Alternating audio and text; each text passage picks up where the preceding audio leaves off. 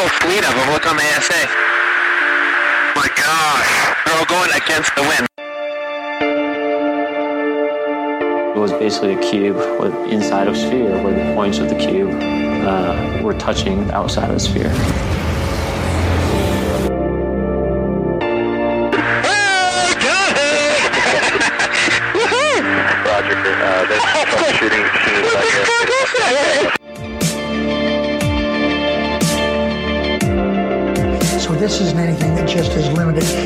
United States. It's a worldwide phenomenon.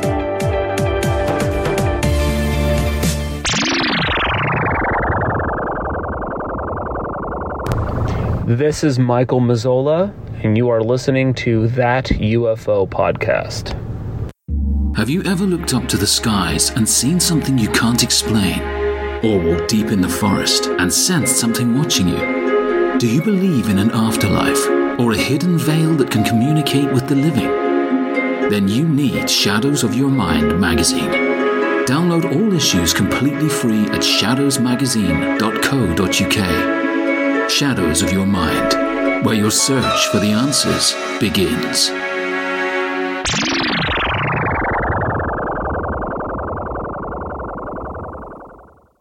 Hi, everyone, and welcome back to that UFO podcast. Uh, very excited to have uh, a very special guest with me, uh, host of a very popular YouTube channel on this episode. I'm going to get straight into the interview this week. So, on this episode, I have a, a photographer, filmmaker, paranormal researcher, uh, someone who believes that the paranormal is very much normal. I have, uh, you'll know him very well as the Undead Gaucho. Undead Gaucho, how are we doing this evening? I'm doing great. And first off, I just want to say uh, thank you so much for inviting me on this podcast.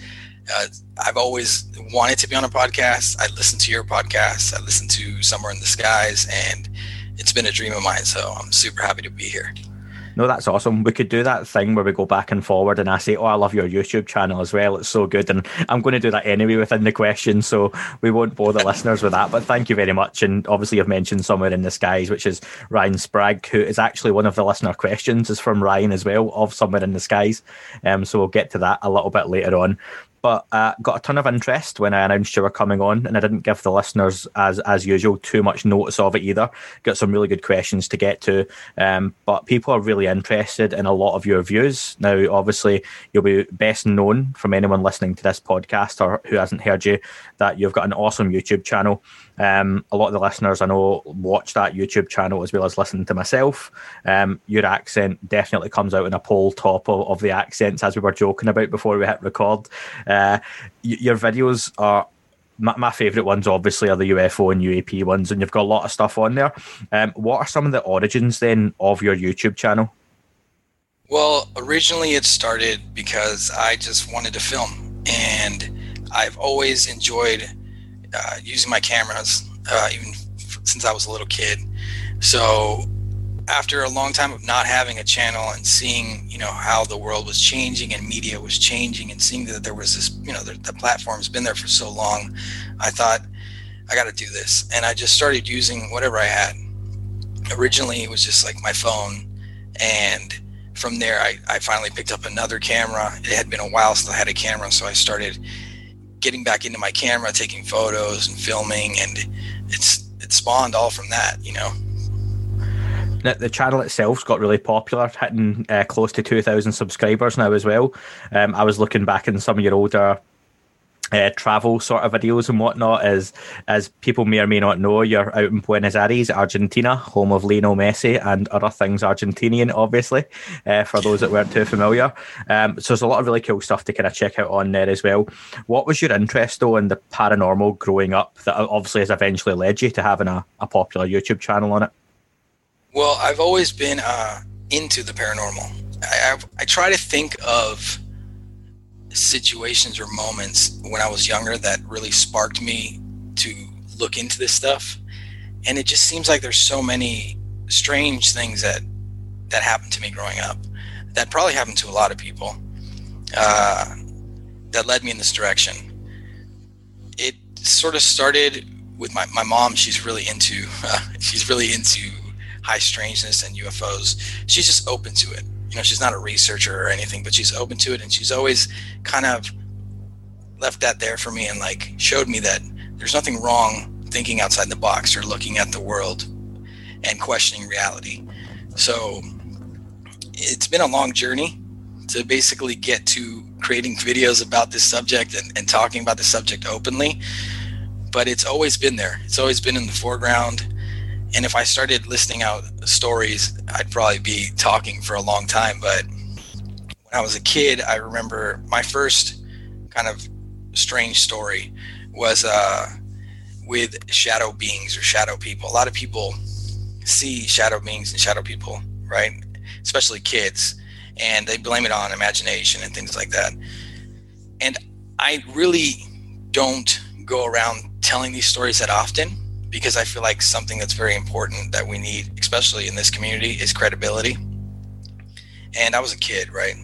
So, but the interesting thing is, is that I actually didn't start thinking it was shadow beings or shadow people that I was interacting with when I was a kid until I got older and I started doing research. And the cases and stuff that I was looking into matched perfectly with with what was happening to me as a kid in this certain apartment. Once we left that apartment, it never happened again, you know, which I found strange. So it that situation, that experience, which kind of, in a way, kind of traumatized me because it was pretty scary. that uh, sparked me to look more into it. And then I started asking myself, is it possible that what you were seeing was this? Because it matches perfectly. So, yes, that's one thing. But I could probably list 10 different stories like that growing up that happened to me. Uh, you know, I, I'll say, like, I never saw anything per se like that when I was younger. I, I, don't have any ghost tales, and I've got a few podcast friends who recently asked me to do some some stories and stuff, but I, I don't really have many. I've got a couple of UFO sightings that I've talked about enough times on the podcast, but for all I love UFOs, UAP, aliens, I would love to see something far, far closer than I ever have. Um, you know, I'd love to see a being at a distance, not too close, but you know, sort of close enough that I could run away safely. But I would be terrified to see any sort of spirit or ghost. And and so, how young were you? Were you not really scared when you have these kind of entities kind of around?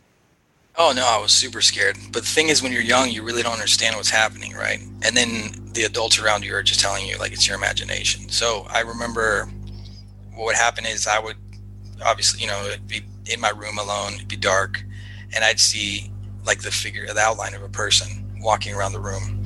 And for so many nights, I thought it was just, you know, my imagination. I was seeing things because there was this window in the bedroom that went out to a street and it was like a busy street. So trucks and stuff would drive drive by, and sometimes lights would shine through the window and reflect. And I could, I was trying to figure it out. You know, I was trying to tell myself like, no, it's just the lights and stuff.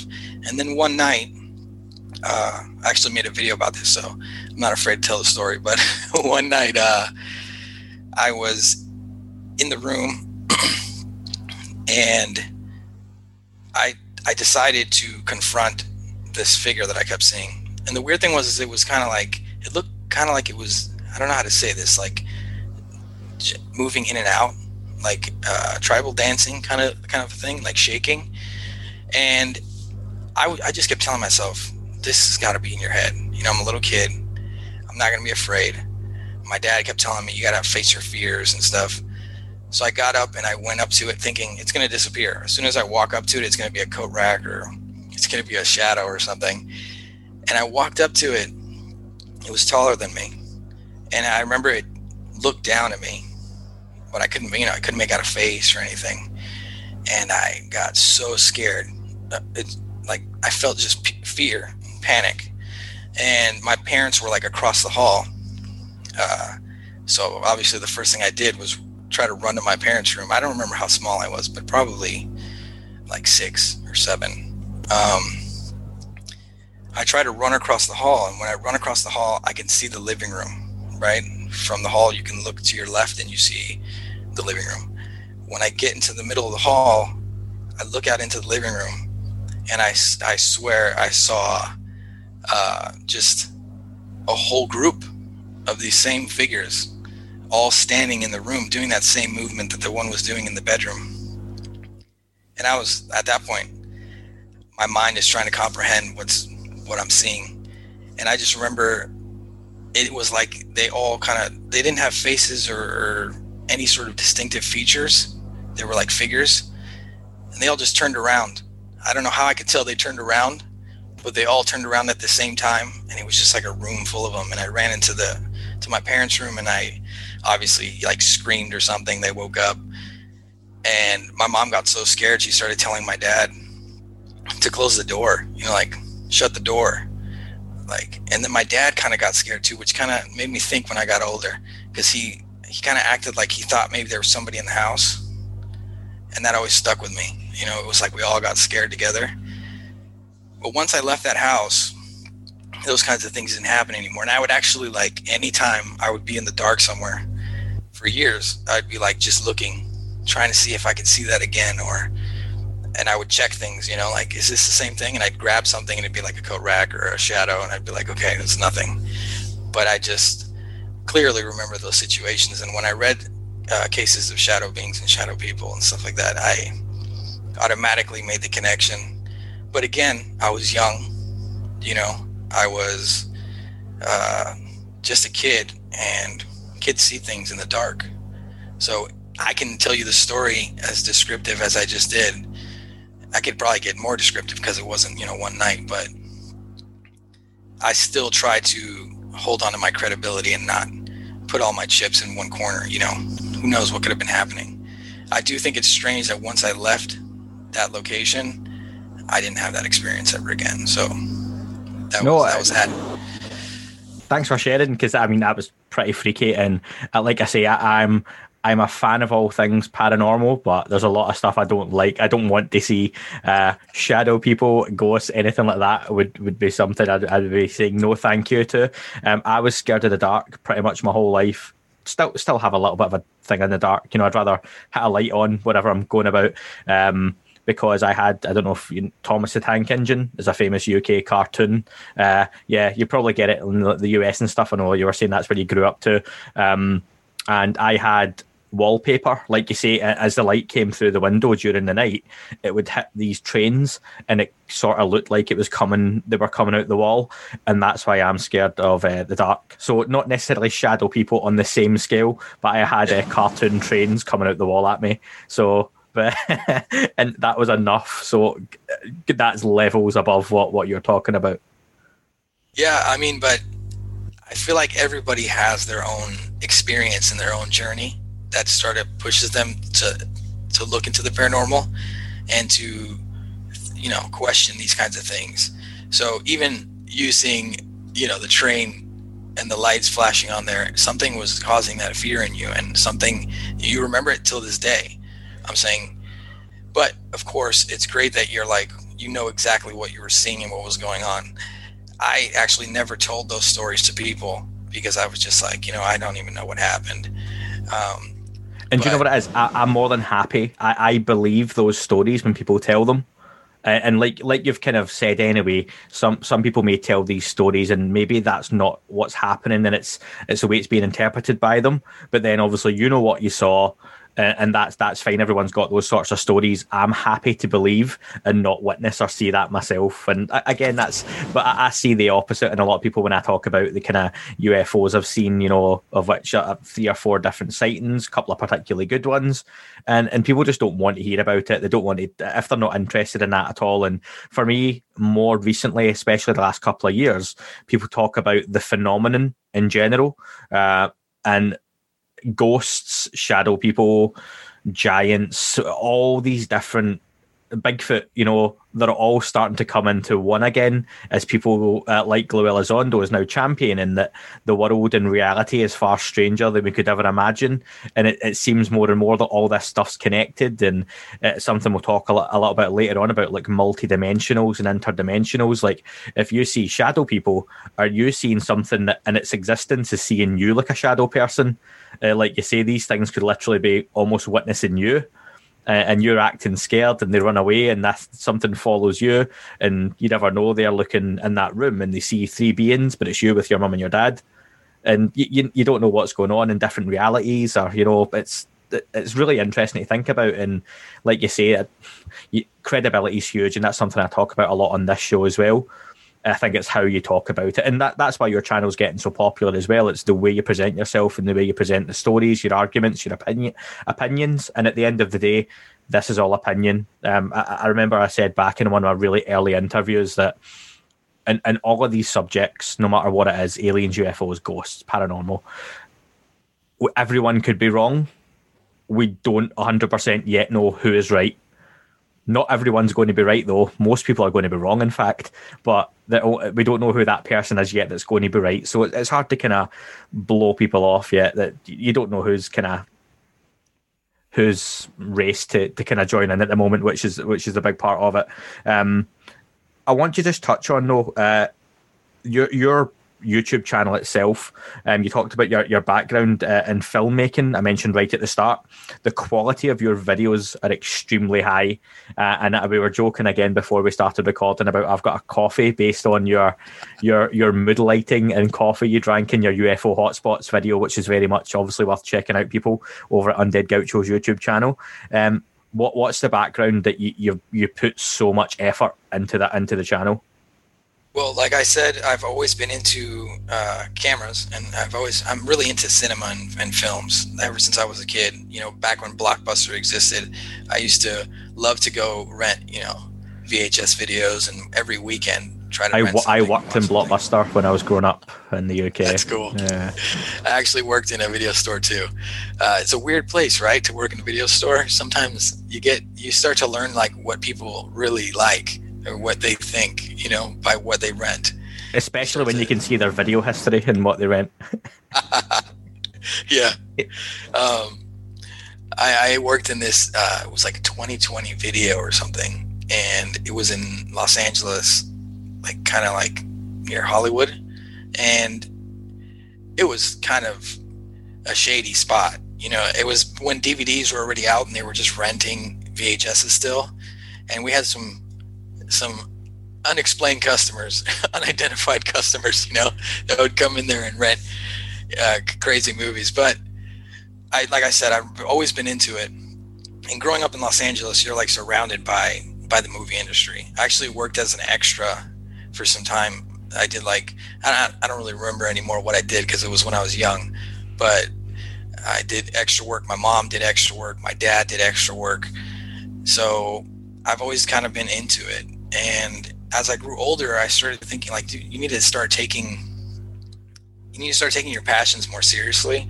Get another camera, start trying to, to, to really get into this. And if you're gonna make content, and especially if I'm gonna make content about high strangeness and the UFO phenomenon, I believe that I need to give you guys or everyone that watches it the best quality that I can because I feel like good quality is going to make somebody that clicks on it that maybe isn't into the subject stay just that you know just a little bit longer maybe to get uh, into the subject. And that's really what i'm trying to do is take my quality high enough to where if a kid watches it for the first time and he doesn't even know it just came on because youtube just suggested it he's just going to stay watching it because he's like wow look how good the quality is. I wonder who this guy is or what this is and they might get inspired and become UFO researchers. I love that, and it's got a lot of hallmarks. And if you talk about Lou Elizondo's five observables for unidentified objects, you've got a couple of the hallmarks of a, a, good quality channel or podcast or video podcast or blog, whatever you want to call it, because you've got the quality of the production there. That that stands out like a sore thumb. You've got a little bit of humour in it as well, which is something I think is really important. I've got more comfortable putting my personality across as the show's going on and further and further. And I hope people enjoy listening to that because it's it's just me being a bit more myself. But even like I say, I joked about you drinking the coffee, but the whole mood thing and your hand up and don't you hate it when YouTubers drink coffee? But yeah, and it's just like it just brings a little bit of like it's natural. That's the way people are. But then the content itself is really high quality. But the videos are really digestible as well. Like your, your videos are normally five, six, six minutes long. And it is that maybe it's that Twitter generation where people want bite-sized content and fast bang, bang, bang, bang. But it's really high quality stuff. And like you say, I think there's anyone can watch it and get something from it. Yeah, I agree. Yeah, I totally agree. Um, basically, that's like my whole idea for making the videos short is also to make them easily digestible, right? Because, like I said, I really want people that aren't into this phenomenon to look into it and start questioning it. Uh, sometimes I think we in the community or just anyone when talking about this, we can like overload people that don't know anything about it because we spend days and hours looking into it and researching it and we just want to talk to somebody about it. We want somebody to hear us. We want to have the conversation. So finding an easy way to present it to people and not leave them like, you know, not have them want to want to click away or, or leave the video quick enough. I just want to catch them for that moment and maybe inspire them, you know? That's my whole goal with it. I could make longer videos and it may be possible, you know, that in the future I make longer videos because I, I really would love to. Um, talking about the, the quality and stuff as well. Like I said, I'm into uh, cinema and filmmaking and photography. And right now, what I'm using is the best quality I can get. I think I could go way higher with quality over time because uh, there are some expensive rigs out there and expensive, you know, cameras and all this kind of stuff. And that's honestly, I feel like that would be amazing for the community to have just uh, uh, have videos and just content out there that is high enough, like at the level of any other uh, creative person or any other filmmaker. So people just enjoy it, you know?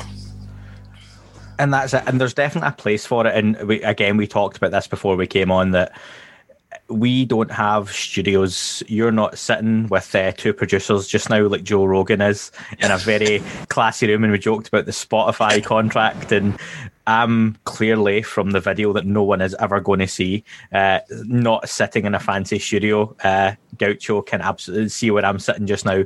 But this is something you put together at your own cost, something I've put together at my own cost.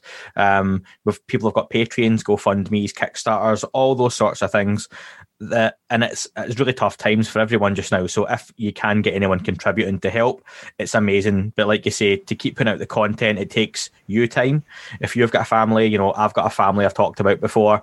It I've got a job, you've got a job. It's not something I would love to do this 24 7, you know, and eight hours of my day could literally be spent in a studio recording different shows, formats, different guests, hosts, all that kind of stuff. But reality kind of kicks in at the moment for everyone. But again, I'll say people like myself as well because people listen to this podcast, people like you, Ryan Sprague, Jay from Project Unity, Dave Shadows Your Mind magazine, and sorry I've missed off loads of other people, are all putting this stuff out there, a lot of it at their own cost. But people appreciate it and it's getting a really important message out at a very important time as well wanting to ask you then, um, you mentioned you, you grew up, you've said there in, in LA, you've mentioned well, you've done a lot of extra work in the past, and uh, you now live in Argentina. What currently is the, the South American attitude to unidentified, unidentified aerial phenomenon? You know, I feel like in Argentina and in South America, it's kind of like most people that I talk to believe in UFOs uh, my wife is a perfect example. Like, she's not into the subject like I am, but there's been cases where, or situations where I'm explaining something to her and she's like, yeah, well, they're real. Uh, what do you think? Of course, you saw, they saw a UFO, they're real. And that I've had that situation happen with a lot of people here uh, where it's just kind of accepted but obviously there is a stigma there's still the x files music that plays when they when they put it on the news there's still uh, I think it's more that people are just around the world afraid to accept this subject and to let people know that they're into this subject. Uh, so I would think that if you come to South America, you're going to notice that one, there's a lot of UFO hotspots in South America, and two, people are open to to talk about it. And in general, people are more open in Argentina. Uh, we are like very uh, friendly people. Most most people think we're friendly. Some people don't, but um, you, you, come here. You know, you have there's something called an asado. It's like a barbecue that everyone does on the weekends. Everyone gets together. Everyone talks. It's really common to go out at, at night, so it's very social. So these kinds of subjects and stuff come up. People talk about it, and it is still a bit taboo. But there are groups here dedicated to researching the phenomenon, and they do good work. And yeah, I mean, I feel like it's a global phenomenon. We're all kind of stuck in the same story, the same paradigm where we're trying to get this conversation going in the right direction, and we're fighting for that. And wherever you go, you're going to come up with the same obstacles. You know, the, the same same barriers to jump. I always get the impression whenever I see reports coming out from South America, normally with subtitles from local news, things like that, that the people for whatever reason seem more open to talking about it. That might just be the the narrative or the way it's kind of spun. But like you say, people seem happier to do it. Like I've talked a lot recently about how, particularly here in the UK, uh, the conversation's almost non-existent. We've got the the X Files music and the logo, and it's still little green aliens. And the only person of any sort of authority, controversial or not, that talks about it in the UK is Nick Pope.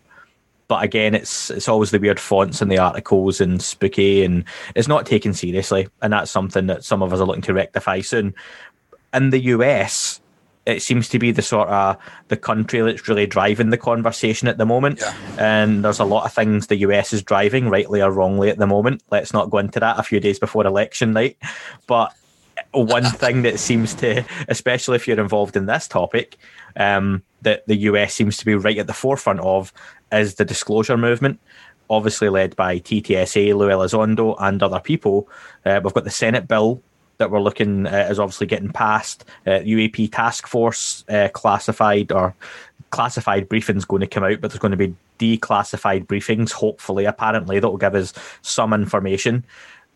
In South America, though, do you think enough is enough? Enough. I'll say that again without you know lisping. Enough is being done uh, to push that movement forward. Are you happy with what you see from your end?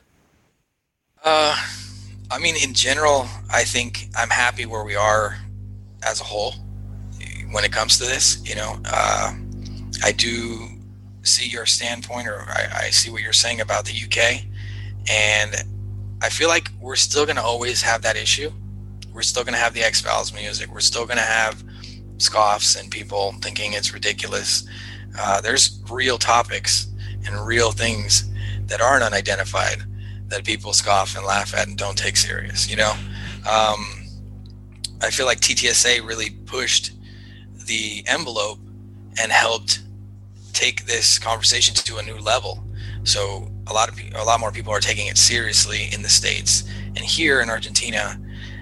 Like I said, I feel like it's being taken seriously, um, but not at the level that we're seeing in the states with TTSA and and just that whole movement that they've that they've started. Um, I wish there was a, a, a, branch of TTSA in Argentina. That would be cool, uh, and one in the UK as well, and anywhere they were needed. Yeah. Uh, but I think it could be better, right? Always, I think it could be better. But I also keep coming back to this idea, like we're always going to have this problem. We're always going to have this issue, and I feel like even the day uh, the so-called UFO lands on the on the White House lawn, right? There's still going to be people that don't believe that the UFO landed, that it's CGI, that it's just you know a government craft, that it's all a trick, that this isn't real. That uh, the more I've looked into this, I'm like I'm saying, I've been looking into this actually probably since I was 10 years old. You know, I go to the library and grab a book on on aliens and UFOs and I've been waiting for for something like TTSA to, to appear on my radar at least, right? Uh, now I'm old enough to understand what's going on and I can see how they're working and the positive things they're doing. But I also keep noticing that just as a, as a species as a whole, the human species, for some reason, has difficulty accepting things uh, that are new or different, right? We've seen it all throughout history. And this subject is going to be very new and very different for many people. Not for me and you, but for most people, it's going to be very new and very different. And haven't you ever met people that like uh, don't like to think further than they should? Don't like to like think about certain things. Like I've had people tell me, "I don't don't even talk about UFOs." Like don't I don't even want to talk about that. Like no. Yeah, particularly, uh, and, and do you know what? I used to think it was a lot of it was to do with religion, but some of the people that I've had the best conversations with that have been most open to, okay, what about UFOs? Tell me about it, tend to be some of the most religious people who they've got their very deep seated, rooted faith in whatever God or whatever prophet they believe in. But they're the most likely to have a conversation with you about something else being out there. And actually, when when you break away from the conversation, and how I like to start it is, okay, forget aliens coming from Mars just for a minute. What if it was something different? And you get their attention with that, and it's like, well, well, what do you mean? I'm not talking flying saucers coming from another planet. What if they were here? What if they were in a different reality? What and it, it, it's crazy, and the conversation tends to not go on too long, but it just gets them thinking a little bit differently and yet can Yeah, make you sound like you know what you're talking about, but it can make you sound crazy as well. And like you say, credibility with people like that doesn't really matter because you're going to hit them with something really strange really quickly. But if you plant the seed in their head that, as you say, down the line, a documentary like the phenomenon comes out, or they see a UFO report on the news or read it in the paper, maybe they just go back to that very short conversation with you, or they go back to the that guy's YouTube channel they found with the really high production value where they watched a five minute video and they think, oh, wait, actually, maybe I should pay a little bit more attention to this. So you're planting the seeds for stuff down the line. Uh, which, Yeah. which I think again, and you mentioned, you know, it'd be great to have a branch of TTSA in Argentina, but maybe the closest thing we've got to that at the minute is your YouTube channel, and that's no bad thing. I, I I mean that because when you look at what some of the most prominent people at the front of the field, people will be sick of me saying Elizondo and co, but those people, uh, Jacques Vallée and the like, they want other people to get involved. They want people doing the research. They want other people speaking out. You don't have to be a celebrity to have a really good conversation, an in depth conversation. Um, I would never claim and never will probably be famous.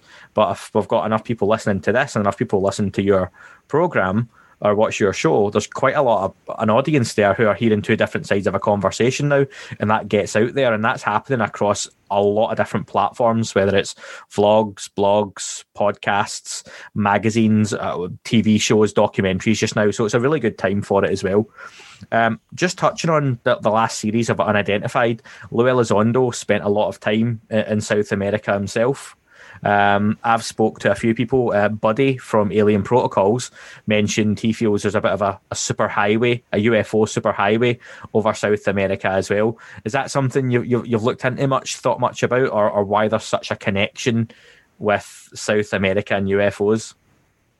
Well, the other day when I made that UFO hotspot video, uh, the problem there was as soon as I started doing, I've been researching that for you know everyone knows about UFO hotspots, but I was like, okay, I'm going to try to generalize this and, and see what I can what I can get, you know, where we can go with this, and I started realizing there is so much information from so many locations around the world. Uh, South America is one of those locations, like Chile, Peru, Argentina. Um, I, I talked about it in the past, but I went to Cordoba. Cordoba, Argentina is known as a UFO hotspot. Um, there's different locations there that are uh, considered, you know, hotspots. And I actually had a, a, a cl- not, not really, I had a sighting right there. Um, I went to this mountain called the Uritorco, and the Uritorco has a legend that inside of the mountain there's a race of alien beings that live in the mountain. Um, the town, uh, Capilla del Monte, is located at the bottom of the of this mountain, and it's all alien themed. All the shops have like uh, aliens in the windows, and there's T-shirts and stuff you can buy. It's very uh, tourist a touristy thing. When you drive in, the sign has a big alien on it. When you're driving in, there's a UFO in the park, a metal statue. So I love to go there whenever I, I visit Cordoba. I have family there. I went with my wife and we went camping at the base of this mountain. We actually climbed the mountain. I wouldn't suggest climbing the mountain unless you're in amazing shape. Uh, we made it to the top of the mountain. We were both like, oh my God, I don't know if I'll do that again. Or at least do it at night, maybe. See if you can find a tour guide that'll take you up at night so you're not like sitting in the sun because there's not like high trees and stuff. So you're to get sunburned. I was red like a lobster by the time I came down that mountain. And I didn't see any UFOs when I went up the mountain, but it was a beautiful, you know, location. So we're camping there. Uh, we decided to go down to the town to grab some food, have some drinks. And the only way to get down to the town is to wait for a bus that comes to the base of the mountain. uh, it's nighttime. I'm looking up the mountain and I'm thinking in my head, I'm thinking, how amazing would it be if I could see something? This spot is known for, for UFO sightings, right? It's known for close encounters. I believe in this. I'm searching and researching and looking for this all the time. It, this would be perfect. And as I stare up at the sky over the mountain, I see this blue sort of flash appear on one, you know, above the mountain, high enough to where it wouldn't be uh, a drone, uh, just because it wasn't the the movement. It was just a flash, right? It was a, a blue flash, and I said, "Well, that's weird." My first thought was, "Wow, that's strange." Wow, look at that! I was just thinking I wanted to see something, and I just saw a blue flash in the sky. That's strange, but it's just a light, right? You you got to try to think logically. Who knows what that was? The next thing I see is that blue light appears in a, a separate part of the sky, like far enough to where if it was a craft, it just shot across the sky super fast. Um, at that point, I'm like telling my wife, like, "Hey, look, look." Of course, you know her husband loves UFOs. Is like, "Hey, look at the sky. Look at the UFO." I'm like, "There's something in the sky," and she's like looking, and we see the third flash, and then it just kind of disappears. But again, the third flash was in a different location, so this thing was like zigzagging across the sky, and I thought it was super strange. But of course, like always, I try to stay logical and I think, well, it was just a flash. I didn't see a physical craft. Um, who knows what that was? But Argentina is definitely considered a UFO hotspot, in South America is considered a UFO hotspot. But I also found that if you speak to certain people from different locations, a lot of them will claim where they are as a UFO hotspot. that was also another issue I had when I was researching. I was like, wait a minute, there's so many UFO hotspots. How am I going to figure this out? Like, I have to look at all the cases and, and see how many cases happen in certain locations and add them up and see which one has more. And I don't know. I ended up thinking, what if this is just a sign that, you know, this is a global phenomenon. This is happening to everyone everywhere. And there are a lot of sightings. Maybe there's certain locations where people just pay more attention to the sky, where the sky is clearer. Uh, you know, like I think it's much more difficult to see a UFO in Buenos Aires with the fog and the clouds and stuff than it would be in the middle of Cordoba, which is like all mountains and kind of has that uh, Roswell kind of vibe to it, you know. Um, so yeah, I, I think it's something that we should all think about if you know UFO hotspots and what that means. You know, like what is attracting the phenomenon there, or is it that the phenomenon has always been there and we're just noticing it? And that's um, it's really relevant. You're saying about like obviously light pollution in areas. I've I've said before. I live in the northeast of England, and it's relatively clear skies. I'm far enough away from a city that there's a lot of fields and stuff near where I stay that it's quite you know nice skies that if the if the clouds aren't here in the UK, which they regularly are, you see a lot of stars. But someone like myself and someone like yourself, when when we're out, you're probably walking with your head looking at the sky constantly, trying to see something or hoping you see something. Most people are no doubt walking about with their head kind of pointed down or on their phone or, you know, and that, that's just normal. The worst people to have a UFO sighting are people like us because when you go to tell someone, it's like, oh, yeah, of course the UFO guy saw a UFO, of course you did.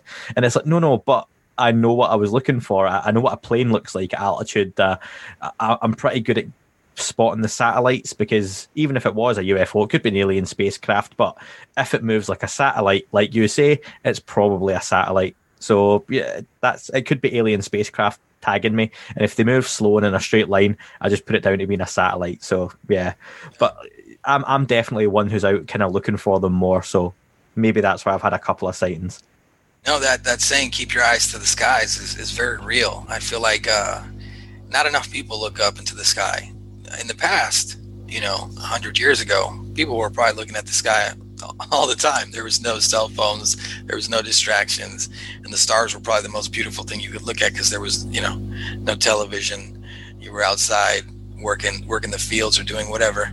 Um, and I also think that if you notice, uh, I, I looked a lot into the ancient alien hypothesis, right? The ancient astronaut hypothesis, and the ancient aliens, the ancient astronaut hypothesis. Uh, that wasn't a plug for the History Channel, but um, uh, what happened was is like I after looking into this for so long, somehow I always end up back there.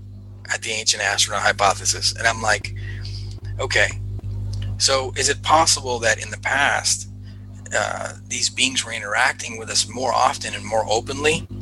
One, because we had no way of, of spreading the stories that quick, right? Spreading their interactions with us that quick. Uh, two, because consciously we were more open to it.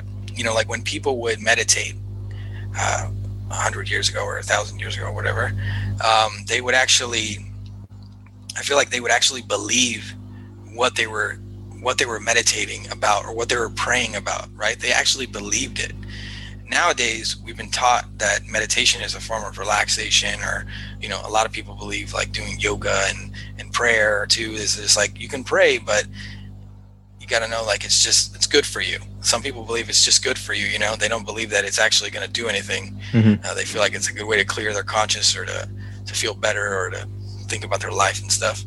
But i feel like a long time ago they actually believed it. So imagine uh, you know how some people do ce5 and they like Steven Greer promotes that whole thing um, imagine a bunch of people just having that level of determination to to contact something, right?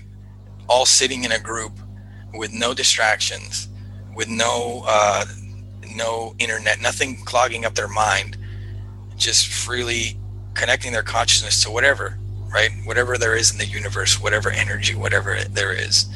I'm thinking, I started thinking, well, that's probably why there's all these stories of of angels coming down and, and teaching us and uh, different gods coming down and and, and interacting with us.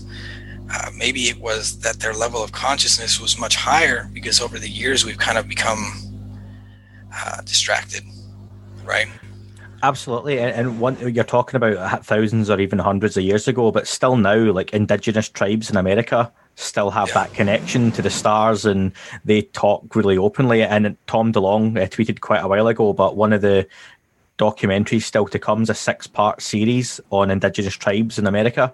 And it's going to focus on that that connection, I'm guessing, with UAPs and, you know, as you say, meditation, CE5, it's got all these different names, but whatever it is they do to kind of be at one with stars and, you know, call it a force, call it an energy, whatever you want to call it, they have not lost that because they can still distance themselves from modern distractions and they may have a cell phone but yeah. they can also put that away and spend a bit of time being at one with nature i suppose is the the classic phrase but it still works for a lot of people yeah uh, one thing i was thinking too is you know that have you seen that clip of robert bigelow uh, on 2020 or 60 minutes? 60 minutes 60 yeah. minutes. And he uh, i used it a few times in some of my videos because I, I love the clip so much. And he says that that we don't have to look in you know into space for for answers to this. Uh, it's our it's here right in front of us like right under our noses. And something mm-hmm. that that inspired me to kind of to like try to think what he's talking about right what could he mean and really if you look at religion as as a as just a starting point, right? You look at religion and just the different religions from around the world. Like you were saying earlier, uh, there sometimes it's easier to talk to religious people because, in my opinion, they're already kind of open to the idea of multi-dimensional beings and other realities. Because Some, believe, something else, yeah, higher power. Exactly. Yeah. If you believe you're gonna go, if you if you believe when you pa- when you pass away, you go to heaven what is heaven? Heaven is another, is another reality. It's another dimension, right? If you look at it logically and you try to explain it like scientifically, the only way it could ever exist would be for it to be like another dimension mm-hmm. or another reality, right? Something we can't see that's that's here with us. So I started looking at that, looking at the phenomenon kind of from that aspect, thinking, what if it is the reason why these religions are all like this? And then I started thinking, okay, so Okay, so what if religions have to do with the phenomenon? We're getting kind of deep here. I don't want to turn anyone off. I, I respect everyone's religions and stuff like that. And of course, guys, I'm just sharing a, a, a thought, a theory, right? Um, like I say, everyone could be wrong. We don't know who's right. Exactly. So. That's very yeah. important to always remember. And I, I, hope everyone knows that I may go in the wrong direction sometimes, and I, I've done it in the past. And you guys can always reach out to me and let me know what you think. And you might change what you know change my opinion. But uh, I was thinking, okay, so what if you start looking at religion and these these histories like that? That it's basically a representation of the phenomenon, right? Think about how many churches there are around the world, how many temples, how many mosques, how many. When you walk into a mosque, you see an angel flying in the sky. You know, you hear stories of of resurrections and and uh, stars guiding people through the desert to uh, meet the the child of of these gods. Um, that right there could be the phenomenon just sitting right under our noses. Yeah, you know, it could be an example of this phenomenon interacting with us since the beginning of time, somehow guiding us down uh, this path that we've been on to who we are today, uh, causing you know beautiful things to happen and negative things to happen, but also like sitting right in front of every time I walk into a church now, I, I ruined it because now I walk into a church and I'm like, okay, so this may be like an alien temple. And hmm. I don't think anybody's paying attention to how this looks like an alien. Like that thing is flying right there. If I saw that come out of the sky and land in front of me, I would not think it was here to, you know, I would be very weary if I saw something come fly, a person come flying out of the sky and try to help me. I'd be like, okay, wait, you are an alien. You you're not from here. I, I, do something similar where I walk in and whenever I have to sing like a, a hymn in church, I use the excuse that yeah, the aliens wouldn't want me to be singing. So yeah, this is this is something that humans have definitely put in here. I, I don't have to sing this. Well, I, I went to Catholic school too, so I read the Bible. I um, like I said, I respect everybody's religions, and I don't think there's anything wrong with being religious. But I think that it might be even more fascinating for you if you think that, hey, these this might actually be the phenomenon presenting itself to us. And look at all these temples and mosques and and and rules and things that people follow and beliefs that people have. Look at these this. pyramids that were built somehow, and they literally line up with the stars in a way that we would struggle to do now with yeah. modern technology saying the truth many times is much stranger than fiction. And I think Robert Bigelow might have been, you know, trying to say that in a way. Like there's a lot of people just walking around not paying attention to how fascinating things are and how strange things are, really, if you think about it. It's pretty strange uh, how our how our belief systems are built and all this kind of stuff. You know, if you start breaking it down, we could talk for hours about it, but well, listen, we could, and we could definitely do a part two. I'm more than happy to do that. We have a lot of listener questions to get to, and they're going to touch on a few subjects that you've already sort of brought up. But this is definitely a good chance to elaborate on them as well, and some some new thoughts and theories too. So I'll start off with a question from Dustin. Um, Dustin was asking, "Do you think we see UFOs or UAPs over nuclear sites or nuclear vessels?" Um, because they somehow use these as energy sources to power their craft. That is all for this week's show. Thank you very much for listening. Please remember to leave the podcast a review on your chosen platform. You can like, retweet, and subscribe. That would all be very much appreciated. The shows are being uploaded onto YouTube as we speak more and more. You can sign up at patreon.com forward slash that UFO podcast to access the shows ad free as well. Please get in touch on Twitter, Facebook, Instagram, that UFO podcast. Of course, on Twitter, it's at UFO UAPAM. And again, folks, as always, keep looking up. You never know what you might see.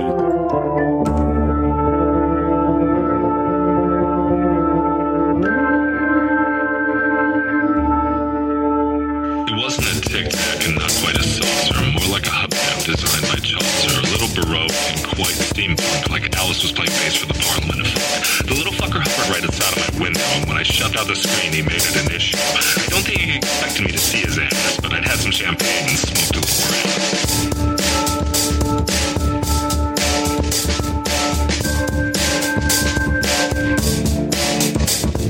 Meditative gamma state full on meta. Can't imagine how it could have been any better. I got to the top of the stairs and there he was. Like, you awake? I was about to abduct you, cuz.